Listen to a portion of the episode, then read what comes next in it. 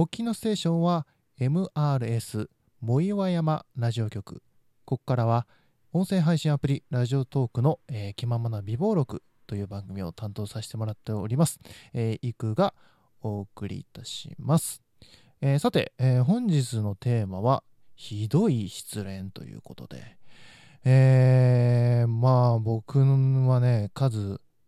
多くの悲しい恋愛を重ねていると自負してるんですけども、一番ひどいって思ってるのは初めて付き合った彼女ですね。で、僕、北海道来る前は福井なんですよ。福井にいた時の話なんですけども、当時、とある声優さんが好きで、でその声優さんのつながりで、そういうオフ会みたいな、ツイッターでこう仲良くなって、でオフ会とかでこう集まったりしてたんですけども、でそこで会ったのが初めて付き合った元カノですね。でその子は京都在住で、で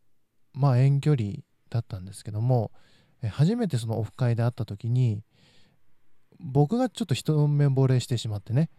この子と付き合えたらそう声優さんのイベントとか一緒に行ったらすごい楽しそうだなって思って、でまあそのオフ会の時は連絡先を交換しただけだったんですけど、でその後にメール、確かねまだ LINE なかったと思います、その時ね。でメールを送って、でいろんな話をさせてもらって、で今度京都行ってもいいっていう風に言って、でそっから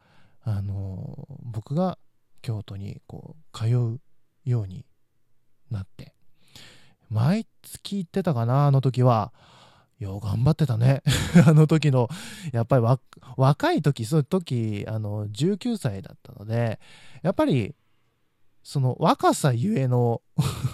そういうパワーみたいなのはすごかったなって当時思うんですけどもね。でそうやって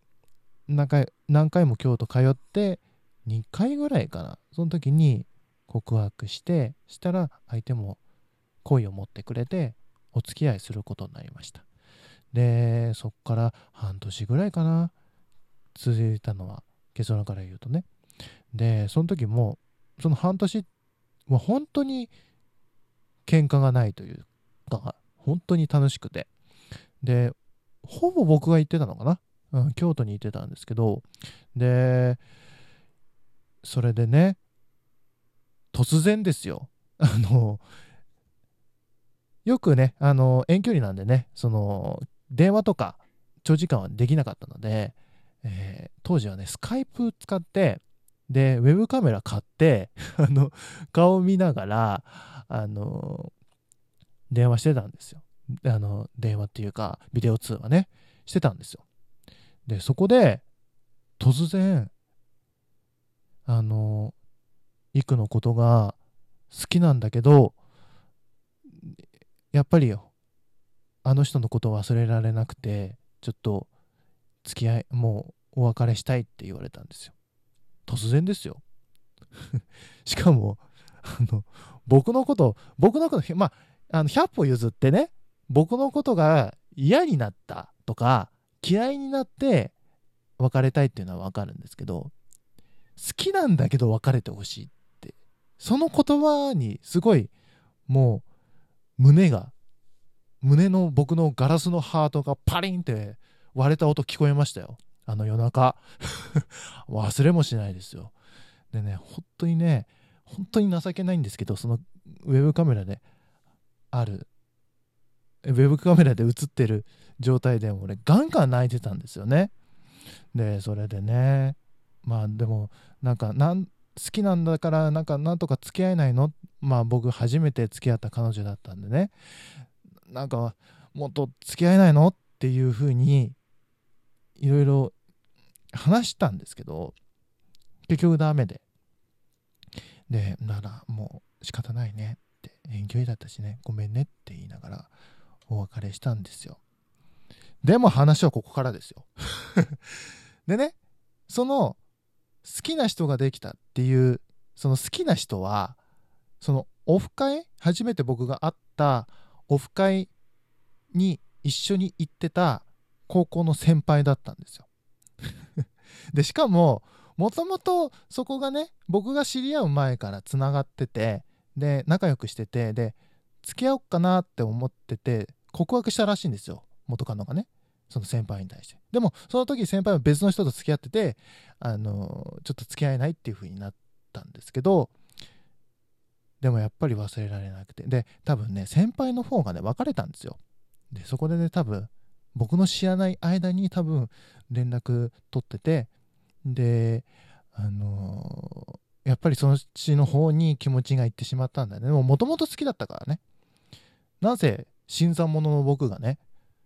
あなたのことが好きですって言ったから、それはやっぱりね元から好きな人の方行きますよね、誰だってね。それは分かりますよ、それは分かるんですけどね。でそれでね、まあ付き合ったっていうのを、まあ同じ声優ファンなのでね、絶対会場で会うわけですよ。でそこで風の噂で聞いて、あでもまあ彼女が幸せだったらいいしなと思いながら、僕は本当に悲しかったですよ。1ヶ月ぐらい引きずりました。本当にね、もう他の人を好きになれないかもって思いました、あの時。あの時はね。だからね、それがね、そういうやっぱり初めてお付き合いした人でね、そういうことを経験してしまったゆえに、未だにちょっと恋愛に対してどこか不器用だったり、どこかなんか不信感が残ってたり、こう本当に 100% 好きになれない体になってしまったんですよね、きっと。いやだからね、まあ淡い思い出って言えば淡い思い出でしょうけど、まあ僕にとってですよね、僕にとってはひどい失恋だったな。一発目だったしね、初めて付き合えて初めてキスした相手に好きだけどやっぱりあなたと付き合えないって言われたっていうのはね、これはね、初めて本当に僕の心のガラスのハートがパリンって割れたのを聞きましたよ。そして、